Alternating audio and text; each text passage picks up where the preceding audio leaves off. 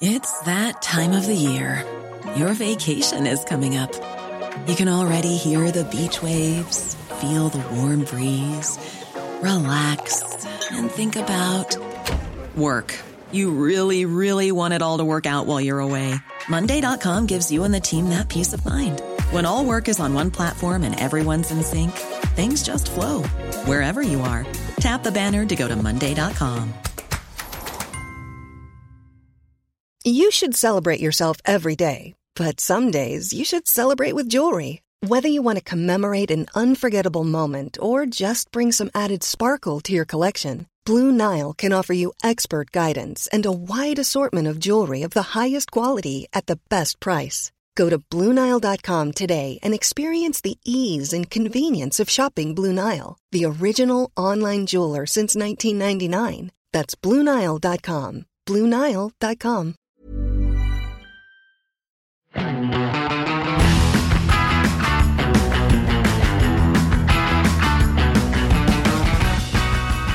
Har du lagt merke til at det er eh, to forskjellige bilistetyper der ute? Det er, Bare to? Ja, det er bare to. Det er de som når de skal svinge til venstre i et kryss, kjører frem, helt frem, så langt frem de kan for å klare svingen, og venter på motgående trafikk, slik at de som kommer bak kan kjøre rett frem eller til høyre. Mhm. Og det er de som blir stående ved sperrelinjen og bare sånn Å ja, men jeg venter her, jeg, for jeg skal jo til venstre. Så de bak, eh, de får jo bare synd for dem. Du mener de som er alene her i verden? Helt riktig. Ja. Åh, ja. Er ikke det da, jeg? Nei, absolutt ikke. Men uh, godt forsøk. Uh, nei, det irriterer meg skikkelig, faktisk, at folk uh, ikke har liksom fått det der helt inn. Det der med at man må liksom sånn tenke på kan andre biler faktisk passere. Ja. Apropos, nå er jeg litt spent på hvor dette leder. Er dette bare et sånn hjertesukk fordi du har kommet rasende inn på i studio her, eller Nei, siden, skal lede siden dette med du spør, eh, så kanskje det gjør at du kommer på noe annet som er morsomt og irriterende, slik at de som lytter til denne podkasten får litt, eh, litt underholdning. Alt er jo irriterende. Er det det? Ja, det må man kunne si, altså. Jeg begynner å bli ganske lei av folk som sitter i kø med mobiltelefonen sin, og så glemmer at de er i køen. Ja, det er faktisk Altså, irriterende. altså sånn, Hele verden har jo oppdaget at de må på kontoret etter pandemien, eh, og det er ganske mye trafikk gjennom morgenen. Men folk er helt sånn i svime, så de sitter liksom og jeg vet ikke, jeg oppdaterer LinkedIn sin med at alt er så wonderful, og så Grateful. ja, grateful Ydmykt takk. leadership. Ja. Eh, og sitter der i bilen sin, og plutselig så blir det, blir det rødt. Mens Altså, det var grønt, de sitter og taster i vei, og så blir det rødt fordi de sitter og taster istedenfor å kjøre. Så det er gal av, altså. Ja, Jeg begynner jo å bli sånn gærning som løper rundt i nabolaget i 40-sonen og hutter med neven og forteller sånne unge gutter at de ikke de kan kjøre så fort og sånn. How the tables have turned. Oh yes! Det er rart, det der. Så, men jeg vedkjenner meg jo ingen feil, så jeg har aldri gjort noe galt før. Selvfølgelig ikke. Det, det, er, eh, det er en umulighet. Men det er, eh, det er litt sånn sløv kjøring eh, for tiden. Ja. Det er eh, mye folk som ikke har hatt bil før, som har funnet at de skulle ha bil igjen, og er litt redde for den. Det og en ting som gjør meg faktisk litt stressa og irritert samtidig, er sånne folk som Når det er sånn, sånn gule blink, det er jo mye det på E18 om dagen, altså sånn pil inn at det- oh, ja, sånn veiarbeid, ja. ja. Og folk som liksom skal kjøre helt frem dit, og så presse seg inn. Altså Den pressingen har jeg liksom ikke så mye imot. Hvis det kommer en bil, så er det sånn ja, ja, ok. Jeg, jeg pleier alltid å slippe frem folk. Jeg pleier også å slippe frem bussen. Og For de har så, de har så herlig sånn takk. De har noen innøvd sånn vinking som er litt sånn ekstra litt, litt som hvis du slipper gamle folk over krysset. Noe man jo åpenbart skal gjøre uansett. Men eh, de takker så pent, og det gjør bussjåfører også. Så, eh, og de følger godt med. Så når jeg kommer eh, kjørende med en eller annen fancy bil vi har inne på kontoret, så blinker jeg med lysene. Og det skjønner de hva det betyr. Liksom litt, litt roligere tempo inn i rundkjøringen, og da bare freser de over. De grønne bussene er jo helt rå. Ja, ja. De kjører med flat pedal hele De gutta har så dårlig tid, du. De har det, de har veldig dårlig tid. Så ja, De eneste jeg ikke slipper inn, det er de som ikke kjører Altså, det er greit nok at du kjører elbil, men de som ikke kjører elbil, men i kollektivfeltet. Fordi de skal kjøre forbi køen på innsida, og så skal de presse seg inn foran meg etterpå. Det skjer ikke, ass. Det er en eh, sånn UP-kiss på eh, politisykkel som ser litt ut som Voldemort. Som uh, har sånn skikkelig sånn, sånn langt blikk. Han står og bare kikker sånn dritlangt frem. og følger med på akkurat det der. Og jeg kom kjørende inn til byen, det var en eller annen søndag hvor det var mye trafikk innover. Og da sto han der og fulgte med, de er jo veldig synlige. Men for folk som kommer kjørende og som bare skal snikke litt grann, eller gjøre noe greier, du klarer ikke å se de gutta, selv om de har full uniform på. Du ser de for seint, Du ser de for sent. Ja, og han hadde sånn, sånn stålblikk eh, langt frem. Han Det- trengte ikke noe sånn kikkert eller noe som helst, han bare Dette så han. Det Jeg minner meg om da jeg bodde på Jeg tror det var jeg bodde på Frogner, så hadde jeg vært ute på Du var på Ikea på Slepen eller noe sånt. Um, og så kommer jeg kjørende innover, da. Um, og idet jeg kommer til Sandvika, det er her på kvelden, da. Uh, jeg er en av de som går på Ikea seint på kvelden, for det er ikke så mye folk der. Kommer susende innover til byen igjen i uh, helt sånn normalt tempo, og så ser jeg at det står en sånn Det her var når UP hadde sånn De hadde en C-klasse som UP-bil. Blå. Jeg Blå. husker ikke hva den typen heter, men det er den som kom i 2009-2008. Ja, ikke sant. Så, den tidligere? det Det er var- faceliften, iallfall. Jeg husker det her var helt på slutten av at den bilen var i service, for den dukka opp på Økern bilauksjon rett etterpå. Ja. uh, men uh, oh, alle de bilene man har fått lyst på der. ja, iallfall så, eh, så står den og har stoppa en eller annen varebil, og det var jo greit nok. Og så eh, Og så kjører vi videre, da. Eller jeg bare kjører videre og cruiser innover, så kommer vi til Lysaker.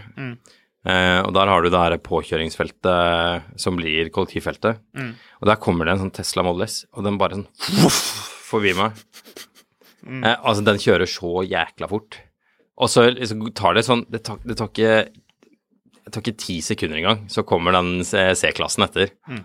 Eh, så han har jo tima dette ganske dårlig, for han har, han har klart da å, å hufe forbi denne C-klassen idet de antageligvis var ferdig med han eh, snekkeren i den varebilen. Ja. Uh, og, og det har gått fort, altså. Fordi de, eh, de C-klassegutta de lå i kollektivfeltet og bare hufa forbi med full, eh, full eh, blålys på. Var det 350 CDI, den motoren? Det vet jeg ikke. Eh, det var i hvert fall en svær Jeg vet ikke, jeg tipper det bare var en 220 eller et Ja, eller annet sånn det- det- Du får ta, høre med VG, de, de satt jo og asa seg oppover at politiet skulle ha ordentlige motorer i bilene. Ja, det ville ikke De skal ha kaken og spise den også! Den saken irriterte deg skikkelig. Ja, det er den dummeste kronikken VG har skrevet, altså. Når de drev og asa seg oppover at politiet ville ha ordentlige biler å jobbe i, liksom. Ja. Som om de drev og stjal fra statskassa fordi de ville ha en bil som de faktisk kunne bruke på en utrykning. De skulle sitte og meske seg med BMW 525D og ikke 520. Hva skal de Det var ikke det de var forbanna for engang. Det var jo det at ikke de gikk for den der Passat Alltracken. Ja. For den hadde ikke bæreevne nok eller sånn. Men den kostet Og den, det verste var at den Alltracken, med det kittet som politiet trengte med firehjulstrekk og alt mulig sånn, den kosta jo jeg, husker Nå skal jeg ta et liksom, tall ut, men jeg husker at den kosta sånn rett under 700, og Møven kosta rett over 700. Sånn, en eller annen sånn helt sånn sinnssyk diskrepans, da. Eh, mellom, mellom hva VG oppfattet dette som det å være, og hvor stor den forskjellen egentlig var. Ja. Det er eh, altså, Jeg blir jo aldri lei av å snakke om politibiler, og jeg spør jo en del folk som jobber litt her og der, om dette, de som har kjennskap til det. Og eh, for det første så er det ikke gitt hvilke politifolk som liker hvilke biler. Det er ikke sånn at alle digger BMW og ingen liker Volvo. Veldig mange liker de Volvoene. Og de, man, de som gikk ut Nå er de jo tilbake på Volvo, og det er visstnok uh, bra, har jeg hørt. Men det, mm, nå skulle, hadde jeg ikke egentlig tenkt at vi skulle snakke om politibiler i dag, men siden vi nå gjør det, eh, så må jeg da legge til at Du, ja. Eh, bare veldig kjapt eh, BMW, altså alle de store produsentene av biler har politibiler som er laget slik mer eller mindre fra fabrikk. De har sikkert en eller annen ekstrafabrikk som driver med det. Men da betyr det at du kan jo få en veldig ålreit standardisert politibil. Da. Sånn som en tysk eller sveitsisk eller østerriksk eh, politibil. De ligner veldig mye på hverandre. og Det er litt sånn saftblanderen er litt annerledes og de tingene der. Men eh, det har jeg altså lurt på. Hvorfor kan ikke politiet i Norge eh, kjøpe de bilene og bare være fornøyd med det det tyske politiet driver med? Er, er det norske politiet, trenger de så mye annet enn det det tyske gjør? Ja, så mye kit, vet du. De har mye kids, og, øh, men det er sånn det Det har jeg hørt at det er sånn, øh, og jeg vet ikke om dette er 100% riktig, men det er noe i det landskapet som at de er på vei til å skaffe biler, øh, og de har lyst ut anbud og sånne ting, og underveis så bytter de eh, skjold. Det nye skjoldet er litt større enn det gamle. Ah, nei, men da passer ikke den bilen. Det var leit. Så er det sånn Oh my god, kan man ikke bare gå for Kan ikke alle bare ha det samme skjoldet, tenker jeg. Ja, de har sånne Malinoir, sånne belgiske schæfere, som eh, har ekstra store poter, må Ja. ha med egne truger i bilen. Helt riktig. Så, det helt riktig. men iallfall, jeg kom til Lysaker, Ja. og eh, da hufet jo først denne Teslaen forbi. Og det, det, var, det var relativt stor avstand til den C-klassen. Jeg husker den hadde ikke blålys på ennå da. Mm. Fordi det var da jeg, det var, jeg husker jeg satt i bilen og tenkte ja. Fordi først så s- sist du kjører, så kommer det sånn ruff, forbi, kommer den Teslaen forbi. Tenker du oi, shit, han har flaks Hvor som fort? Ja, det er det er 130-40 okay. sikkert. Ja, altså, det, det var fort, 80 altså. For det, du kjente det i bilen altså, Jeg kjente det i bilen da jeg skvatt når han kom. Ja. Jeg tenkte liksom shit, han hadde flaks iallfall som kjøreidiot, men ikke passerte i Sandvika. Og det, det går fra at jeg har passert den broa eh, der hvor du kjører av til Lysaker, og når jeg kommer til tunnelen, så kommer den C-klassen. Ja. Eh, og når jeg kommer til uh, båthavna på, uh, på Skøyen, Ja. så står begge to der. ja, nettopp. Og da han så ganske eh, misfornøyd ut, han i den Teslaen. Ja. Så men det er ikke så rart. Jeg tipper han måtte gå derfra etterpå, så Tipper det, ja. Eh, tredje generasjon C-klasse, W204, kom i 2007. ja. Den ble nok sikkert eh, vist i 2006 eller et eller annet. Fun fact. Her tror jeg var i 16-17 en gang, Ja. når jeg tenker på den. Smooth politibil, det da. Likte alltid de bilene. Ja, jeg også. Spesielt faceliften, med de der baklyktene. Syns den så litt sånn kul ut. Og 350-en, hvis det var det de hadde, hadde jo dobbel eksos. Så Mm. veldig kult ut. Crispy biler. Mm. Ja. Vi må definitivt snakke mer om politibil, men ikke i dag, fordi vi har noe annet viktig å prate om. Noe veldig viktig, og det er et jubileum. Mm. Porsche Cayenne Uh, er 20 år. 20 år. Ja. Er det bare 20 år? Kom de først i 2002? ja. Uh. September 2002. Du, jeg må skyte inn. Eh, For øvrig, apropos politi og Cayenne, eh, har jeg fortalt om han, eh, han jeg kjenner som skulle opp og holde foredrag oppe på Norefjell. Nei. Hadde en Porsche Cayenne, Ja. tror det var en turbo. Dro rett gjennom en politikontroll på bilen, og deretter så måtte han ta taxi videre for å rekke foredraget, for å si det sånn. Men han tok det med fatning og bare sånn, ja, han kjørte for fort. Så mista lappen i seks måneder eller ni måneder eller et eller annet, jeg tror det var ni måneder. Mm. Så han, nei, greit, da han mista lappen. Da fikk han ta og kjøpe Så er han en sånn fyr som Han gikk ut og kjøpte seg en sånn sjukt komplisert sykkel og skulle da bli sånn sykkelfyr. Mm. Og en måned inni det her, så, eh, så begynner han å lure Men så har han vært på fest eller noe sånt og snakka med noen liksom hva med hvordan får du den lappen og sånn? Det visste han jo ikke. Så han, eh, han var litt usikker på hva som var liksom For de hadde jo tatt det fysiske sertifikatet hans og alt sammen. Så eh, han var bare sånn Ja, hva gjør jeg nå? Ja, jeg ringte politiet, da, og hørte de, de bare sånn Å ja, du, ja. Ja, ja nei, det er her Her har det skjedd noe feil. Så eh, du kan bare komme og hente sertifikatet, fordi eh, her er det papirarbeidfeil. Så du har ikke mistet lappen. Så du kan bare se bort ifra alt sammen. Du kan se bort ifra boten og lappen og alt. Du kan bare komme og hente lappen. Flaks, kaller vi det. Bortsett fra at han har brukt sånn 32 000 på en eller annen sånn landeveissykkel han eh, åpenbart ikke trengte, da. Hørtes ut som han ikke hadde så vondt uansett. Nei. Um, Ferry Porsche Ferry Porsche. Eh, sa tilbake i 1989, dette er ifølge Porsche, så vi må jo stole på det. Da neue Seymour Besser.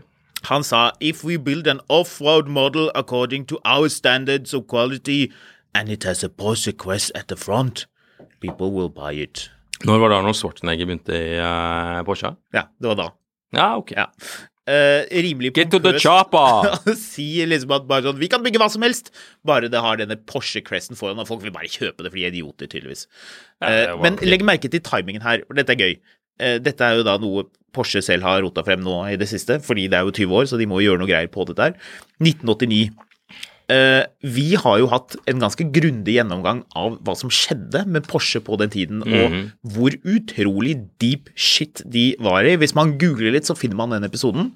Jeg husker ikke nøyaktig hva vi kalte den i sin tid, men det var noe med Porsche-historie og hvordan eh, Toyotas eh, ingeniører og konsulenter, eller tidligere Toyota-folk, eh, kom inn til Porsche og måtte redde dem, fordi i, to, i 1991 så leverte Porsche 23 060 biler. Helt elendig. 23 060, det er vel det de har levert av Taikaner nå i april. Ikke sant? Eh, De tapte 240 millioner Deutschmark i 1992. Selskapet var eh, Hvor mye sa du? av konkurs. 240 millioner Deutschmark i 1992. Så du kan kanskje regne det om til noe eh, fornuftig. ja, 240 ganger 4, det er cirka en De tapte ca. en milliard euro. Ja. Nei, Deutschmark. Ja. En mil, Skal vi se her 1000 Nei, 240 millioner Deutschmark. Ja, det er ca. en milliard norske kroner. Ja. Norske kroner. Eh, ja, så det var to milliarder, da, med min Jeg, jeg satt og punchet inn i priskalkulatoren når du sa det her nå. Det er Veldig 1 milliard 836 millioner og 110 000 eller noe sånt. Så Eh, mens Porsche gikk rundt og bare Vi putter en Crest på det, så vil folk ha det. Så gikk det jo egentlig rett i toalettet med hele selskapet. De måtte jo som kjent lage litt biler for Audi, og de laget jo biler for Mercedes. Den legendariske, som vi har også har laget en episode om, W124 500E, som den het på den tiden. Eh, knalltøff bil, hvor de eh, fikset og ordnet og mm, produserte for Mercedes. Men de eh, måtte jo da selvfølgelig finne ut av eh, hva de skulle gjøre videre, og vi vet jo hva som skjedde. Det var jo eh, 911 med eh, vannkjølt motor og Boxter som de introduserte Mm. på midten av 90-tallet. Men var det Nå ble jeg plutselig litt usikker når jeg så gjennom noen greier her før i dag. Mm. Var det Boxteren eller var det Cayennen som reddet Porsche? Ja, de lærde strides, men det, det gikk jo en god del tid, da. Altså, Porsche gikk det skikkelig dårlig med økonomisk på begynnelsen av 90-tallet. De solgte nesten ikke noen biler i USA, og de hadde veldig gamle biler. De liksom ble oppfattet som liksom, dette er ikke så fett lenger, og det var jo noe med den tiden man levde, da. Dette var liksom sånn, ja. Ja, Hva var det som du hadde alternativer til, til en 911 i 1992? Du hadde eh, R129 SL, Ja, og det var jo en veldig sterk eh, konkurrent. Den Ja. var det jo ingen som slo, egentlig. eh, og så hadde du Ferrari Da var det vel 348-en. Du hadde noen Ferrari, ja. 355-en kom vel ikke før i 495. Ja. ja. Uh, Så hadde du vel Honda NSX, Ja, hadde du ikke det? sånn ish, i alle fall da. Og så hadde du Corvetten, da. Det var en viktig konkurrent. Mm, BMW 850. Det kan umulig ha vært en reell konkurrent. Nei, det tror jeg ikke. Den solgte jo nesten ingenting. Det Eh. var jo, sto jo egentlig ikke så bra til hos, hos, Porsche, nei, hos BMW på den tiden heller. Nei, det var vel, eh, det var vel fem år seinere før det virkelig tok av. Men jeg bare prøve å tenke etter hva som liksom var altså Når du da oppfatter Porschen som litt sånn gammeldags, Mm. hva var på en måte alternativene? Det var jo ikke akkurat en Audi 8 cab, så det eh, Nei, det var nok Mercedes som uh, fucka det opp litt for dem uh, med sine awesome kvalitetsbiler. Ikke Altså, Jaguar, altså? Ja, men altså, Jaguar solgte jo også biler på den tiden. De hadde jo blant annet Exod S. De solgte også biler. Den, De solgte et par biler. Det er en snedig setning. Jaguar solgte jo også biler på den tiden. um, nei, men 129-en var nok en, eh, en bil mange hadde lyst på. Mm. Og Mercedes hadde vært veldig flinke med branding i USA. Det samme begynte jo BMW med på den tiden, og begynte å komme med riktig ålreite biler. Um, Da hadde jo E32 7-serie vært på markedet en god stund, og 5-serie E34 var jo kommet. Ikke da det er en 911-konkurrent, men jeg tror folk forstår hva vi mener. I alle fall, dette handler jo om eh, Cayenne, og de skjønte jo da, heldigvis, at de måtte gjøre noe. Men hva var det som var populært i USA på den tiden, og hva var det de funderte helt seriøst, dette er ikke tull, hva var det de vurderte å lage? De vurderte å gjøre det Elon Musk gjorde senere. Lage minibuss. Du elsker å si at Model X er en Model. X er en minibuss. Men det stemmer, det var Mm. det de lurte på. I USA var det jo en skikkelig sånn eh, minivan-hype på den tiden. Stasjonsvognen var ut, men eh, alle digget jo å kjøre minivan, og det var litt det de trodde kanskje at Porsche skulle være på den eh, tiden, og det er jo utrolig gøy. Jeg har så lyst til å se de bilene de vurderte å lage. Litt sånn Chrysler, Grand eh, Voyager. Grand Voyager 3,3 eh, i grønn. Altså, de laget en Porsche-versjon av den, det hadde vært helt konge, Med sånn eh, tjukke velurseter og en sånn slushbox. eh, Fire trinn, ja. jo mer jeg tenker på det, jo mer har jeg lyst til å se en sånn, eh, sånn Porsche-konsept. Hvem vet, kanskje de drar det frem på et eller annet tidspunkt. BMW, vet du, hvis vi bare skal avspore litt, grann, de har jo en kjeller eh, full av eh, fete konseptbiler og sånne bygg og ting og tang de holdt på med. Eh, De har samlet på veldig mange av de bilene, og så driver de og viser de frem en gang iblant. De viste jo frem en kabriolet E34 M5. Mm. Og nå viste de frem de, noen eh, CSL-ombygginger de hadde gjort på E60 og E61, altså 5-serie og 6-serie, M5 og M6, og en E46 eh, som de også viste frem nå. Og det er masse mer i den kjelleren. Jeg snakket faktisk off the record, dessverre, med en eh, fyr i BMW som fortalte at de hadde puttet en veldig spesiell motor. Jeg kan ikke si hva det var vi snakket om, for det, var egentlig, det er ikke offisielt. Men, eh, men eh, la oss bare si det slik, da. Det er De gjorde veldig mye rart med veldig mange motorer. Litt, tenk litt den Hva var det BMW holdt med på midten av 2000-tallet når det kom til motorisering? Det var jo ganske mye rart. Mm. Mye forskjellig. Mye, mye store motorer. Mm. Og de hadde jo små biler. Jeg Mm. sier ikke mer. I Nei, alle fall. Så det, det, det de hadde tenkt å gjøre, det var å ta det, liksom, det nordeuropeiske markedet med en E3, E46 eh, ville bli 350 kompakt. vedholder i en sånn eh, Du hadde vedholderen i bagasjerommet. Det er flere, det er flere ikke veldig store BMW-er Ja, men ja, no, ja. Så Um, det er i hvert fall BMW har mye i eh, de hemmelige kjellerne sine, og det tror du, jeg Porsche har jo. De fleste av de har jo det. Jeg vet Jaguar har jo eksperimentert med en XJ Cab. Den bilen er ikke hemmelig lenger, den står på museet Ja, i ja. Er det Castle Bromwich? Ved Ja, fabrikken. men- men- jeg har sett de, den faktisk. Men de aller fleste har jo liksom Hvis ikke de har vært helt sånn skrapa font, så har de liksom vært Ja, men du, det er ingen dumme ideer her. Ok, det var en dum idé, Ja, men vi bygger den likevel. så Tenk deg å sitte i styret i et sånt selskap, og så kommer det sånne ivrige ingeniører. Tenk deg om du sitter i styret da i Daimler eller whatever, og så kommer det da folk bare sånn Du, se på den fantastiske bilen, vi har laget en tolvsylindret C-klasse, prøv den. Og så kjører du den bare Nja, vet ikke helt, da, kanskje Den R-klassen, den ser passelig idiotisk ut. Vi tar den isteden. Det er faktisk gøy at du nevner det, for de laget jo R500 med V8, men de laget jo også R63 AMG, som må Ja. være noe av det rareste Mercedes noensinne har laget.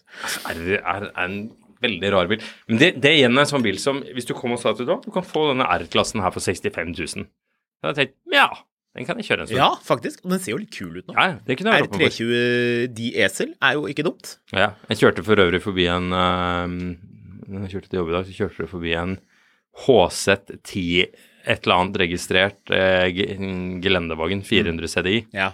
Og da tenker jeg umiddelbart ja, den er ombygd. Ja. Fordi eh, Range Roveren min er en 95-modell, og den er også HZ10 registrert. og den bilen der er iallfall ti år nyere, så der var det noe mystisk det på gang. Ja, det var litt ombygginger. eh, For øvrig, de laget en flymotorversjon av den V8 ben- dieselmotoren. Mm. Artig nok. Så det fins noen fly. Det var et annet firma, da. Men um, apropos Mercedes. Mercedes har jo en litt viktig del i dette her, fordi Porsche de skjønte jo da, etter å ha undersøkt dette her litt, grann, i motsetning til slik de jobbet tidligere, hvor de eh, laget eh, biler som hadde en god del feil, og de var ikke veldig interessert i hva folk syntes om noen ting, de bare laget det de syntes var fett selv, som da var 964 som var, eh, og 993, som jo var biler som ikke gikk, solgte kjempebra, må vi vel erkjenne. Vil noen si ja? Så de var jo da inne på dette minibussporet og skjønte heldigvis, kan vi vel kanskje si, at det var SUV som var tingen. Og hva var det som foregikk da på 90-tallet? Hvem var det som var SUV-kongen, eller på vei til å bli det? Mercedes. Mercedes, det er helt riktig. Eh, ML, eh, den skulle jo komme da i 1997. Og Mercedes og Porsche hadde jo samarbeidet tidligere, og de var jo gode venner. De var jo ikke så langt unna hverandre geografisk heller, så det passet nok sikkert ganske fint. Eh, Så historien er jo da at Porsche og Mercedes begynner å samarbeide om å lage en eh, Cayenne-versjon. De visste jo ikke at den het Cayenne på den tiden, da. Eh, Men de, de senere fikk den et annet navn. Litt som selve prosjektet til Porsche. Men det, er ok, det navnløse prosjektet SUV skulle være basert på ML-plattformen med Porsche-motorer og en god del Mercedes-teknologi i liksom det for øvrig, da. Så dette så egentlig veldig bra ut, eh, men på, i 1996, da ML-en begynte å nærme seg ferdig, så eh, ble de plutselig ikke enige likevel. Disse tyskerne begynte å krangle, må vi anta. Det ble kastet kulepenner på styrerommene, og sånne bratwurster eh, fløy veggimellom, kanskje. I alle fall, det, det havarerte, og Porsche måtte se seg om etter en annen samarbeidspartner. Eh, vi vet jo hvem det ble, for de suste opp til eh, Wolfsburg i Styrelederen i Porsche reiste seg opp under møtet med Mercedes og skrek eh, 'Get to the chopper!' Helt riktig, det var akkurat det som skjedde. Eh, barnebarnet til eh, Porsche-grunnleggeren Ferdinand Piech eh, var jo eh, en eh, Pich Var jo eh, godt kjent i området, så han hadde sikkert noen eh, gode kontakter. Og det var det som ble starten på Project Colorado, som det jo passende nok endte opp med å hete Ja. hos Porsche. Ok. Colorado. Eh, det er jo litt sånne morsomme sitater, da. Eh, de var jo litt sånn cocky på den tiden, selv om de holdt på å kjøre selskapet skikkelig i grøfta. Blant annet en sånn marketingperson hos Porsche sa at eh, The Porsche stands for a spirited driving experience. It doesn't care about the surface. Og det var sånn de prøvde å selge bilen. At dette er en Porsche, men hvilket underlag du velger å kjøre på, det er din business. Det er fett. Dette er gøy uansett. Har han I en av de sakene så er First Vice President of the Cayenne Line. The first vice president, altså første visepresidenten for Cayenne-linjen. Han har det tyskeste navnet jeg har sett på en stund. Ja. Hva heter han for noe? Han heter Klaus Gerhard Wolpert. Ja, det var ganske tysk. Så Det er jo litt gøy, dette her, da. Jeg må jo si det å vite litt om hvordan dette kom til, er jo artig. har du lagt merke til at han talsmannen for Putin, han fyren som er ute med den uh, hele tiden og melder all mulig slags merkelig informasjon, han har en veldig sånn tidlig 1990-talls tysk sveis og bart. Mm. Så han, han ser ut som han bare sånn Ja, muren falt, så det første han gjorde, var å løpe til en tysk, eh, en sånn vesttysk eh, barberer, og så fikk han laga seg en sveis og en bart. Og den har han holdt på siden. Tror du det er tilfeldig? Jeg vet ikke. Det, det, de kan jo tenkes at, uh, at de statsansatte frisørene i Russland ikke har oppdatert uh, noen ting siden 1990 ca. Tror du det var litt sånn at det er sånn PR-folk i systemet som bare sånn Å, den er stilen din, vi digger den, hold på den. Den barten din, den må du ikke gjøre noe med, altså. Da, blir det, da går det dårlig. Den ser så bra ut med en sånn høy hatt og en sånn kamellårsfrakk med sånne beslag på, så kjør den. Så,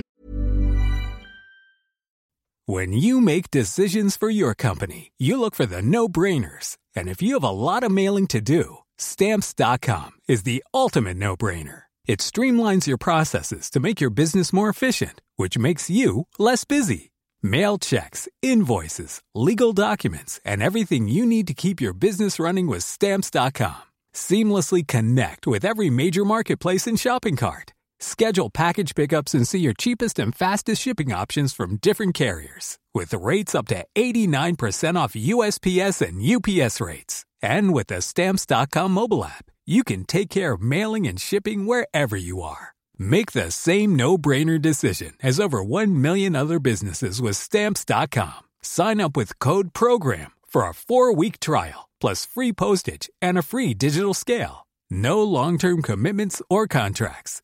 That's Stamps.com. Code PROGRAM.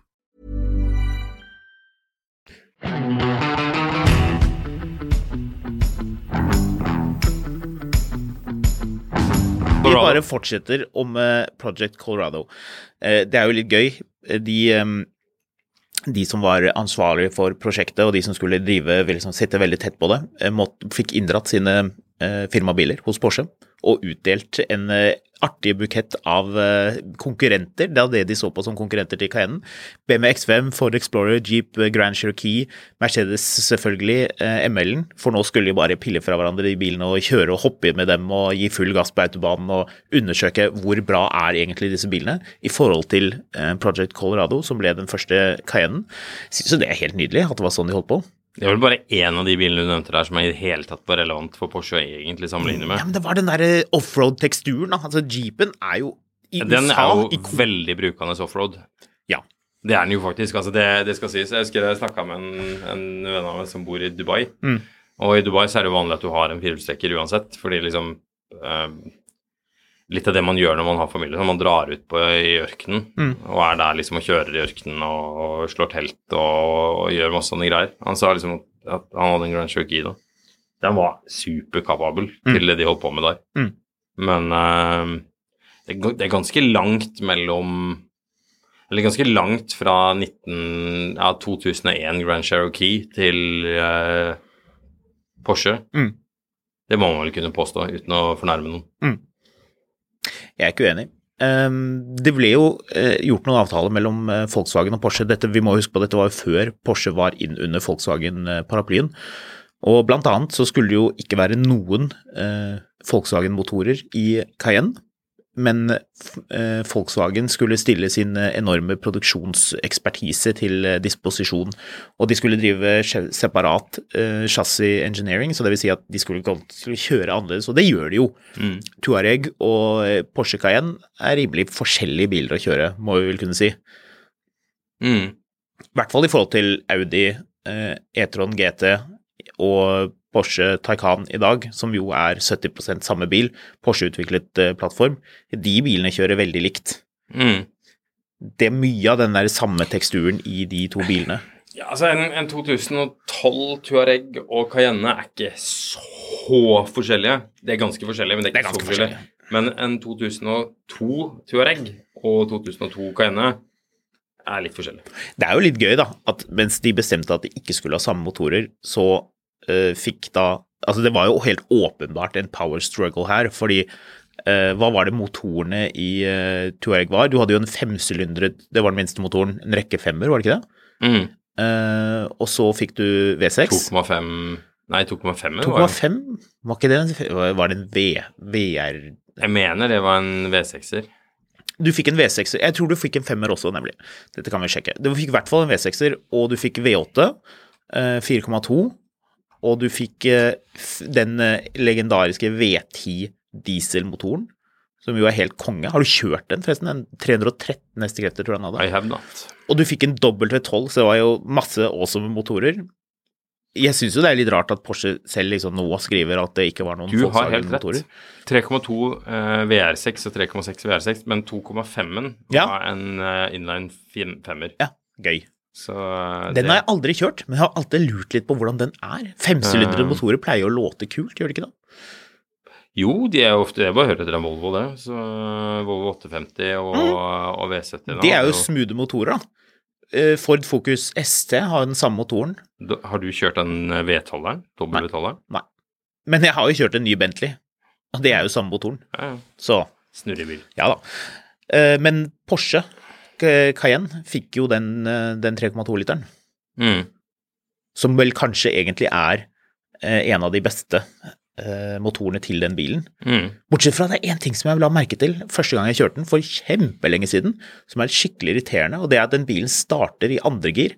Så hvis du skal gi godt med gass ut av et kryss, så begynner den liksom bare sånn 'Å ja, du vil kjøre, oi!' Og så bare 'Å nei, du vil kjøre så mye, oi!' Jeg får velge første gir, da. Mm. Og så hopper den ned i første gir, eh, og det blir litt sånn merkelig. Så den eh, Det kom jo to motorer i begynnelsen til eh, Porsche Cayenne da den kom i september 2002. Det var jo da den som het S, som har en eh, 4,5 liters V8, 340 hestekrefter, Mm. og en turbo. Turbo. Med 450 hestekrefter, og den fronten som jo viste veldig tydelig at du ikke hadde chipet ut og gått for S-en eller en eh, 3,2 som kom senere. Mm. Den legendariske turbofronten. Nå sier jeg legendarisk veldig mye. Irriterende. Ja. Det er sikkert noen som legger merke til det. Åh, husker du for sånn ti år siden alle gikk rundt og sa 'legendary' hele tiden? Mm. Åh, Cayenne var den første bilen med Porsche Active Suspension Management, visste du det? nei. Det var den første. Den hadde luftgjæring. Jeg lurer på om bakkeklaringen Pams. var noe øh, med, ja. Det må bilen ha. nei det, er- det er PAM, tenk- PAMS. tenk- tenk- Porsche Active Management System. Porsche Active Suspension Management. Å ja, Passemism. Passen, ja, helt sikkert. Uh, det, mm, det var jo en big deal på den tiden. Jeg tror bakkeklaringen var så mye som 27 cm hvis du hadde luftfjæring og hevet den alt det du klarte. Og det er mye. Ja. Eh, Det var jo også en eh, S-versjon som kom i 2006. Denne bilen har heldigvis ikke luftfjæring. Digger når folk skriver det. Oh. Så, 521 hestekrefter i den Turbo S-versjonen. Jeg husker eh, Land- og sjøfritid, som var en sånn bilbutikk nede på Den var først på Skøyen, der hvor det er mobile nå, hvor det var Peugeot en stund. Det er Peugeot-verkstedet som brant opp. Eh, de flyttet jo ut til Lysaker før de konka på ja, sånn Ja, det var vel omtrent rundt da den bilen her kom. Jeg husker de hadde i hvert fall en blå, sånn mørk, men litt lys blå eh, Cayenne Turbo S til salgs mm. før de forsvant. Og den bilen, jeg tror det er den, for det var jo en utrolig kostbar bil da den kom. Jeg er, sikker, jeg er ganske sikker på at det er den bilen. Det er ikke land- og sjøfritid, eh, sånn eh, skiltrammer på den lenger, men eh, jeg tror det er den bilen. Jeg blir alltid litt glad når jeg ser den, for det var liksom den derre øh, Den tiden hvor man bare økte og økte hestekrefter, men det var ikke noe elektrisk, det var ikke noe liksom, altså, Det er jo kommet Cayenne etterpå, de, kanskje de aller mest aktuelle i Norge har jo vært de ladbare hybridene. Men uh, den var bare helt liksom sånn. Ja, ja, selvfølgelig. disse var kjempeviktig. Har, du, har du hatt lyst på Cayenne noen gang? Du, jeg har egentlig ikke på noe som helst tidspunkt ikke hatt lyst på en. Jeg har, Jeg har lyst på vært- en nå, jeg. Jeg har aldri vært spesielt fascinert av de før de siste årene, og så fikk jeg sånn plutselig sånn pangfascinasjon for de. Mm. Um, så jeg var jo, før jeg kjøpte den Range Rover Sporten, så hadde jeg egentlig tenkt å se etter en Cayenne nå. Jeg tenkte det var liksom der, eh, der det skulle være. Mm. Sånn. Um, for de som ser på, så må, hadde jeg glemt å skru av vibrasjonen. Det hadde jeg også glemt. Bzz, bzz.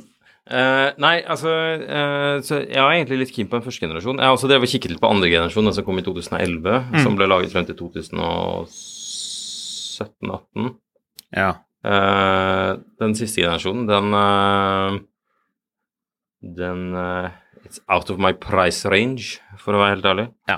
Jeg har veldig lyst på den. Den bilen kjører helt fantastisk, Mm. men Men der er det også noen gode kjøp. Altså Det som er litt sånn fascinerende med Cayenne, er at de holder seg ikke sånn Eller de, de er først veldig dyre, Mm. og så ramler de liksom ned et godt stykke. Og Mm. der blir de ganske lenge. Ja.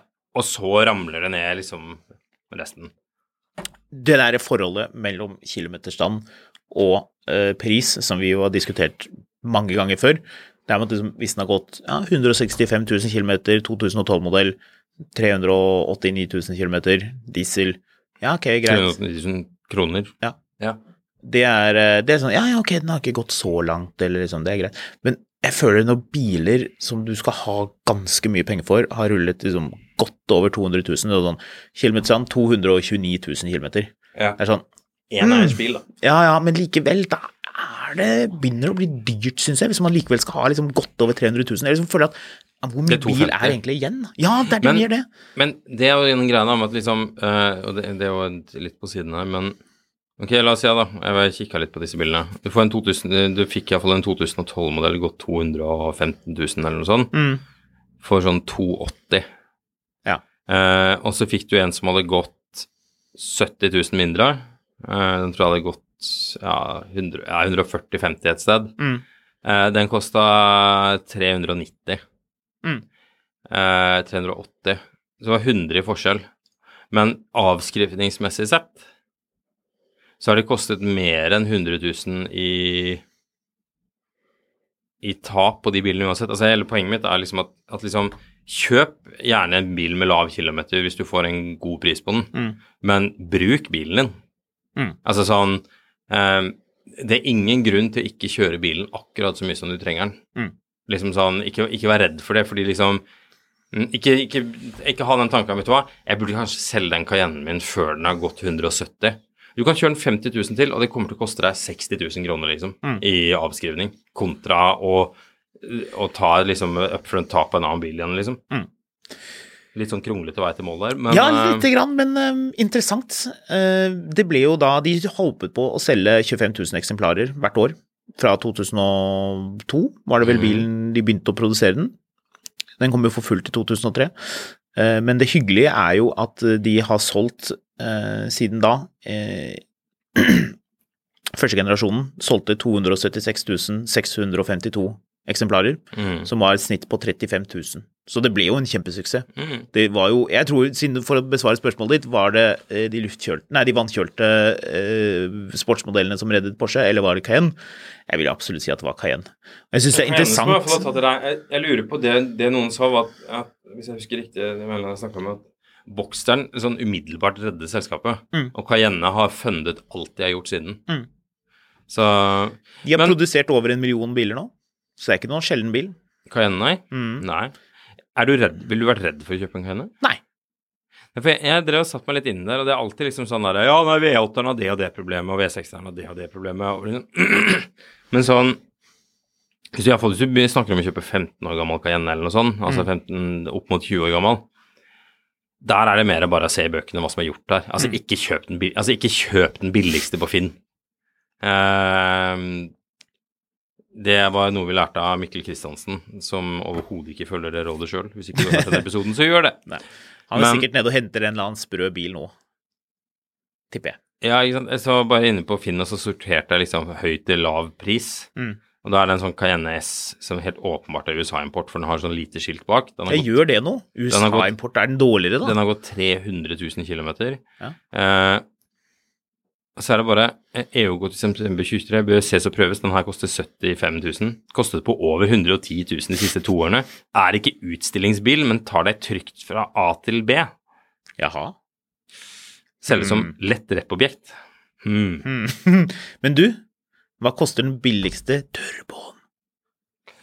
Eh, det er et godt spørsmål, det må vi jo klare å finne ut av her. Um, fordi jeg fant en Cayenne Turbo i stad. Eh, mange hestekrefter hadde den eh, 450 den første. Hadde ikke S-en 450? Nei.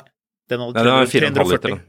340. Ja. Begge var 4,5 liter. Eh, turbo var jo da turboladet. Skal vi se her, da. Mens du sjekker, så kan jeg opplyse at eh, det har jeg vært inne på før, at eh, The Sopranos er jo en av mine favorittserier. Og der får jo kona til Tony Soprano en eh, Porsche Cayenne. Og jeg lurer på om serieskaperne med vilje har puttet inn at han sier eh, Cayenne Turbo, mens det egentlig er en Cayenne S hun får. Hva tror vi? Er det, de har, er det noe de har lurt inn for å understreke at han er såpass luring at han bare sier masse rart, uten at det liksom er noe hold i det. Hvor mye hestekrefter var det du sa den første hadde? Den første S-en hadde Altså V6-eren hadde Nei, nei, hadde 250, turboen hadde 450. Ja, for da er den billigste her Men det står ikke turbo noe sted i annonsen.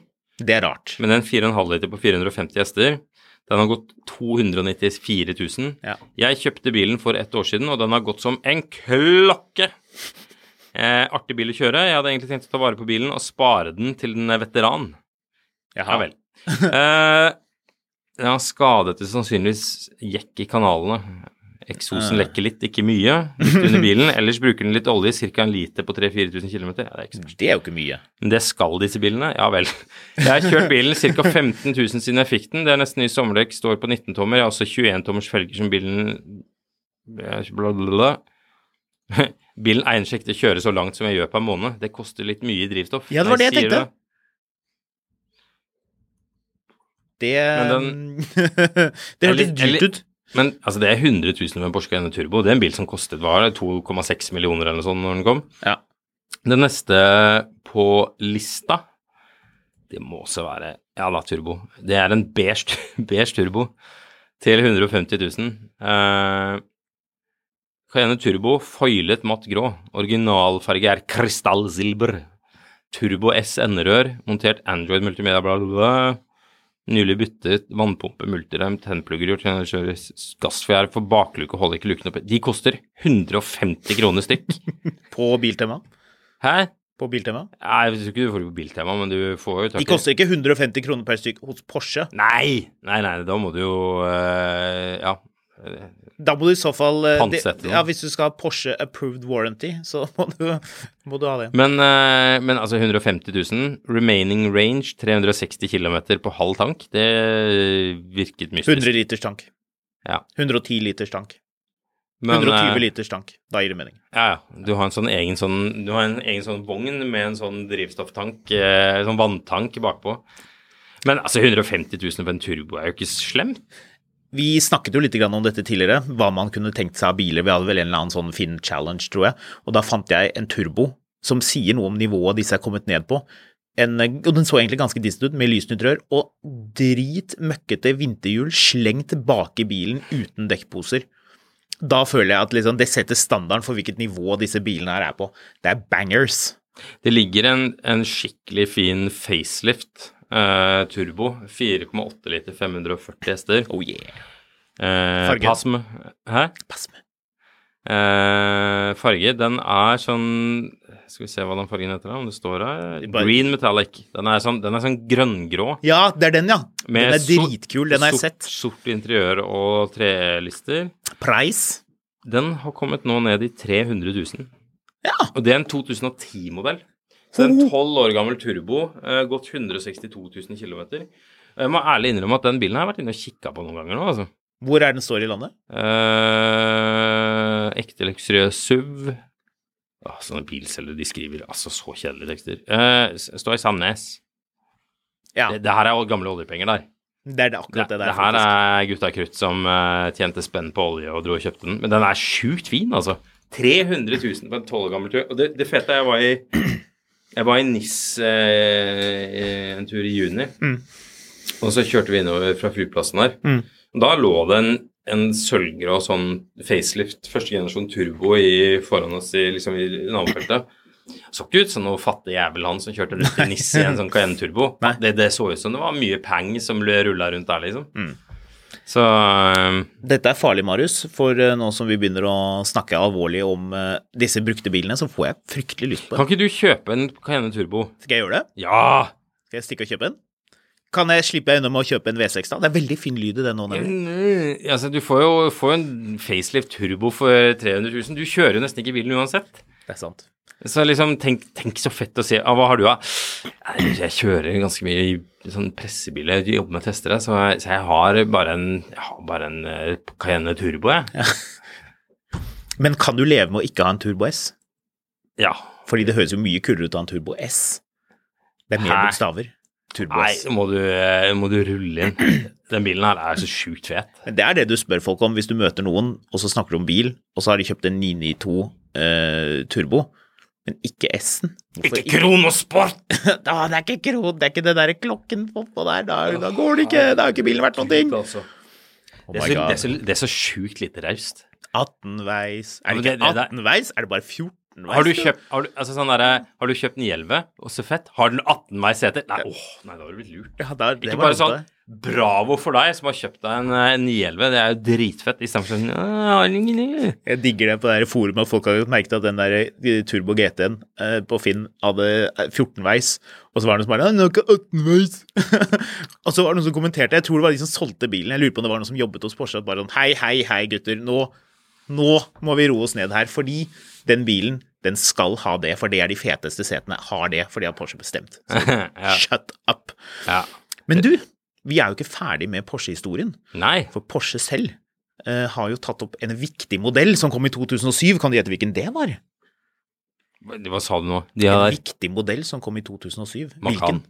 Nei, vi snakker om Porsche. Må du følge med, da. Vi snakker om Porsche, Porsche er jo Macan. Ja, men Porsche Cayenne, Colorado, Prosjekt Colorado, den første. Ja. Ja, 2007. Hva skjedde da? Hybrid. Eh, godt gjettet, men nei, jeg skal si det. Da kom den første GTS-en. Oh. 405 hestekrefter. 4,8 liters selvpustende motor. Jeg har sett de, og de låter helt magisk, de bilene. Eh, De økte hestekreftene på litt senere til 420, så det var ikke så veldig mye. Og senere ble det jo V6, så da ble jo konseptet litt vannet ut. Men eh, de GTS-bilene til Porsche, de er kule.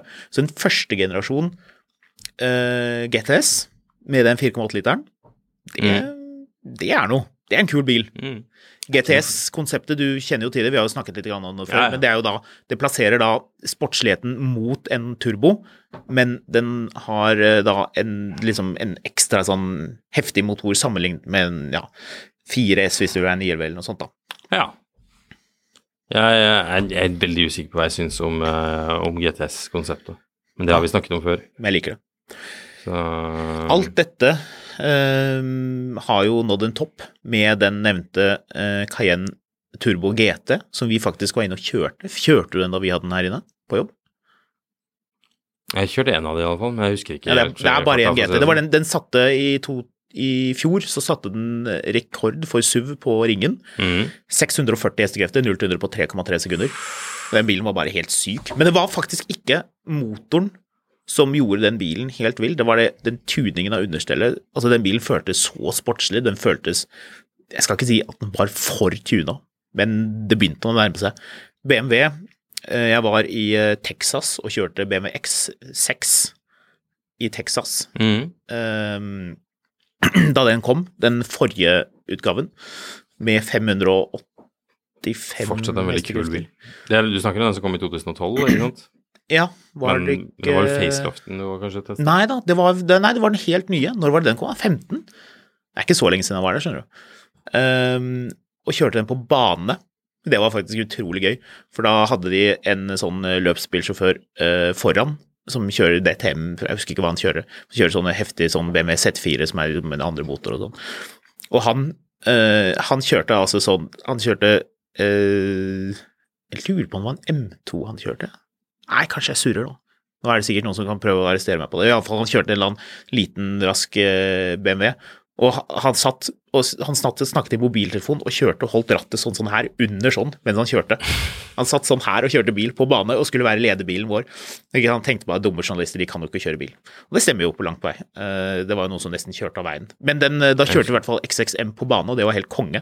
Det var helt vilt hvordan den bilen gikk rundt banen. Men på vanlig vei, i likhet med den eh, Cayenne Turbo GT, det er biler liksom Det er ikke bil du kjøper i morgengave til noen. Det er en bil man må kjøpe selv og teste. Ja, det er min drøm for øvrig. Jeg var på et sånt BMW-arrangement i München. Da skulle vi lære å drifte av en eller annen sånn M-instruktør. Ja, det er gøy. Og meg og en skokk med greske journalister. Ja. De hadde så vidt sittet i en bil før. Så uansett hva de gjør, så bare hørte vi sånn! Og så bare hadde bilen snudd rundt. altså sånn, de hadde, de hadde ikke sjans til å få det her til å drifte engang. Det var liksom alt Uansett så var det bare bånn gass, og så sto bilen baklengs på denne driftebanen. Så ja, ja. Vi eh, begynner jo å nærme oss eh, slutten eh, av denne episoden. Dette er jo en av våre sommerepisoder. Vi eh, kan likevel anbefale, hvis du lurer på hva vi driver med i sommer, det kommer jo til å være litt bilrelatert selv om vi begge to er på ferie. Sjekk ut eh, Skamlund på Instagram for å finne ut av akkurat hvor i Norge jeg står fast med en uh, Range Rover Sport og venter på NAF. uh, eventuelt sjekke ut Håkon sin uh, Instagram-fotografkatt for oppdateringer fra Europa, antar jeg. Hvor han uh, forhåpentligvis ikke må vente på Adak, eller hvem det er som eh, driver og tøffer rundt der. Du, jeg har leiebil med forsikring, jeg. Hva slags bedriten leiebil får Håkon til prisen av en eh, ja, decent bruktbil her hjemme? Snakker- Gud bedre det er dyrt å leie bil nå. Ikke for meg, for jeg bestilte for en stund siden. Ja, Hvor mye måtte du ut med for en uke? Uh, den var vel ti dager. Jeg tror jeg betalte 6700. Ja, det er ikke verst. Jeg For, og jeg kjøpte ikke den Jeg leide ikke den aller billigste, skjønner du. Jeg leide en Golf. Men så snakket jeg med en, eh, en venn av meg som uh, hadde leid bil i München hos Sixt, og tatt den aller billigste bilen. Så Ja. tenkte han, så kom han dit, og så spurte han ja, har dere en bra deal til meg. Ja. Og så sa de ja, det har vi. Så istedenfor å få da Opel Adam med 0,9 liters motor, eller hva den har, Ja. så hoppet han rett inn i en X4 M40D. Boom! 255 km i timen på autobahn. Det er litt digg. Ja, det er så jeg, fett. så jeg, nå, når, når våre lyttere lytter på dette, så er jo jeg kanskje da i eh, Europa og i biler rundt. Og da får vi se da, hva som dukker opp. Kanskje jeg skal legge ut om det på Instagram. En sånn C4 Picasso. Få se, Ja. hvor, se hvor gjerrig jeg føler meg. Ja. Det er, men du har helt rett, det er dyrt, så ja, vi får se hva som skjer. Ja. Det skal nok løse seg. Så ja, ja. Utover det, Finansavisen Motor på Facebook, og så høres vi. Det er bra. Jeg, eh, En turbo til 10-modell til 300 000. ja, den bilen er fin, altså. Det tror jeg faktisk er et ganske decent kjøp på 300 000. Men altså, hva annet får du med den type power for den prisen, liksom? Altså, jeg kikker litt på Jaguar XK, den, første, den andre generasjonen som kom i 2007. Og der får du så vidt en ganske godt kjørt 300 hester for eh, 2007-modell for samme pris.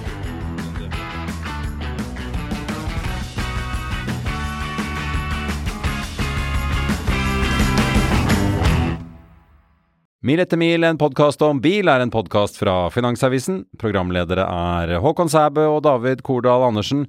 Produsent er Lars Brenden Skram. Og ansvarlig redaktør er Trygve Hegnar.